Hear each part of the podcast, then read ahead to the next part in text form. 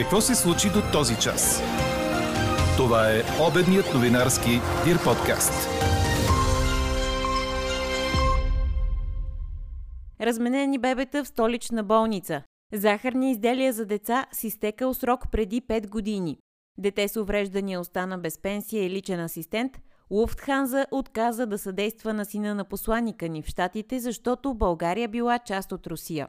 С такива новини започна днешната предколедна сряда. И още, сблъсъци с над 30 ареста и 20 ранени полицаи след прекратения парад в Аржентина. А днес ви питаме в анкета. Очаквате ли след Байден Зеленски Путин да спре ударите в Украина? Пишете ни на подкаст news.dirbg. Говори Дирбеге. Добър ден, аз съм Елза Тодорова. Чуйте подкаст новините по обяд на 21 декември. До края на деня по високите места и в планините ще бъде слънчево. Там ще се появи слаб вятър от юг. В ниските части на низините и в котловините на много места ще се задържат мъгли и ниски облаци. Дневните температури се повишават от 4 до 8-9 градуса. Такава е прогнозата за днес на синоптика ни Иво Некитов. Две новородени бебета са били разменени в столична АГ болница, съобщава 24 часа. Случаят е от преди няколко месеца, но до установяването му се стигнало в началото на тази седмица. Заради съмнение, че детето, което отглежда не е нейното, два месеца след раждането жена поискала ДНК тест. Той потвърдил, че пеленачето, с което се е прибрала от болницата, не е нейното. Жената сигнализирала болницата, която започнала вътрешна проверка. Установено било, че номерът на гривничката, която се поставя на детето при раждане, не съответства на този на майката. Така се стигнало до заключението, че две бебета, родени по едно и също време, са разменени и са дадени на грешните родители. Другата майка обаче отказала да се яви в болницата за ДНК тест. Очаква се намесата на социалните власти, които временно да поемат грижата за двете разменени деца. Прокуратурата вече се самосезира по случая. Регионалната здравна инспекция в Бургас проверява сигнал срещу работата на ТЕЛК в Морския град. Гери Маврова, майка на 16-годишно момиче с тежка квадрипареза, подава жалба заради забавено според нея решение на ТЕЛК, което оставя дъщеря и без пенсия и личен асистент.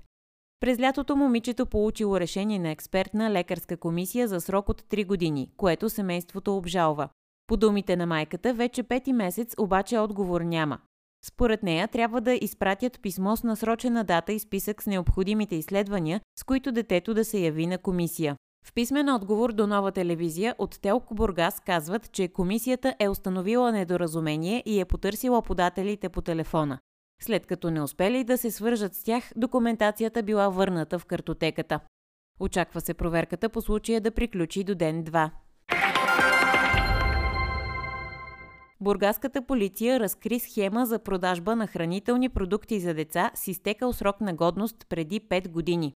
Огромни количества негодна стока са иззети от служители на економическа полиция в Бургас, открити в магазин и склад за търговия на едро и дребно. Установени са множество захарни, шоколадови и други изделия, на които е залечен срокът на годност на производителя и е поставен нов от служители на бургаска фирма. Иззети са печати, мастило, датчици и други пособия, използвани за преправяне на срока на годност. Фабричните срокове били заличавани чрез изтриване с ацетонови разтвори или чрез поставяне на стикер с подправени такива. Става дума за над 4000 шоколадови яйца, бомбони, шоколадови зайци и дядо коледовци, желирани бомбони, шоколадови дръжета, кексчета, кори за баница, разтворими супи, бисквити и други стоки предимно от турски производители. Открити са и над 16 000 изделия с изтекал срок на годност, който трябвало да бъде фалшифициран и да бъдат пуснати в търговската мрежа. По случая е образувано досъдебно производство под надзора на Бургаската районна прокуратура. Какво още очакваме да се случи днес? Служебните министри одобряват годишния доклад за състоянието на националната сигурност през 2021 на днешното си заседание. Вносител е премьерът Гълъб Донев. Очаква се министрите да одобрят и промени по бюджета на Спортното министерство, за да се увеличи капиталът на три търговски дружества. Допълнително пари по бюджета ще получи и Министерството на образованието за неделните училища в чужбина, както и Българското национално радио. Кабинетът ще приеме и национална програма за отбелязване на 150-та годишнина от гибелта на апостола на свободата Васил Левски. Депутатите пък днес решават за компенсациите за горивата. Ще разгледат и законопроект за несъстоятелност на физическите лица и три законопроекта за промени в търговския закон. Предстои и второ четене на промени в Кодекса на труда.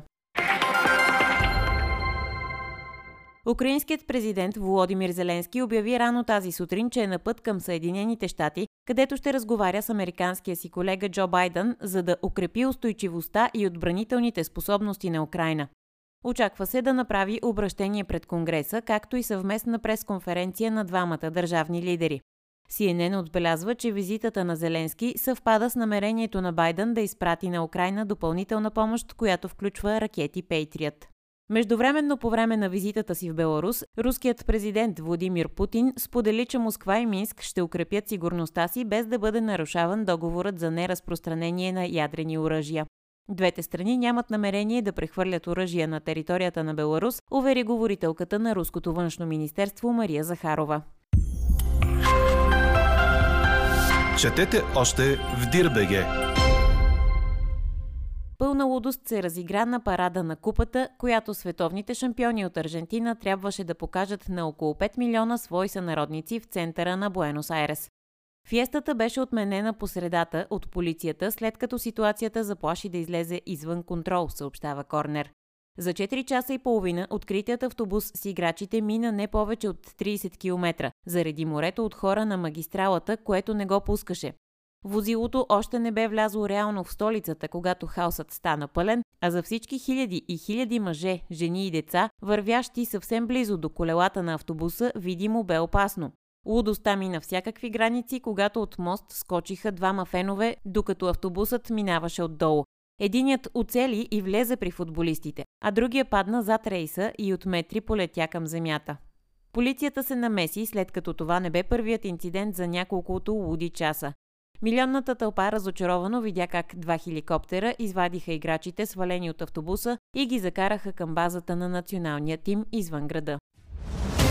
Чухте обедния новинарски Дир подкаст. Подробно по темите в подкаста четете в Дирбеге. Какво ни впечатли преди малко? Авиокомпания Луфтханза отказала помощ на сина на българския посланник в Съединените щати Георги Панайотов, заради това, че България била част от Руската федерация. Това пише на страницата си във Фейсбук посланникът ни и бивш служебен министр на отбраната. Той уточнява, не е виц, а действителен случай, който ми къса нервите и травмира детето. Ето какво споделя той в публикацията. Изпращам сина си в България за коледа. Лети с Луфтханза през Франкфурт за София. Поръчвам му придружител, който да го поеме от пристигащия самолет от Вашингтон в Франкфурт и да го заведе до излитащия самолет за София, защото летището там е огромно. Тело е на 12 години и никога не е пътувал сам. Услугата е платена и компанията потвърждава. В деня на заминаването ми се сервира, че услугата е отменена, а цитираната от Луфтханза причина е, че България е част от Руската федерация. Панайотов завършва гневния си пост с думите толкова по въпроса за германската пунктуалност. От авиокомпанията все още не са реагирали с обяснение. А какво ще кажете за това?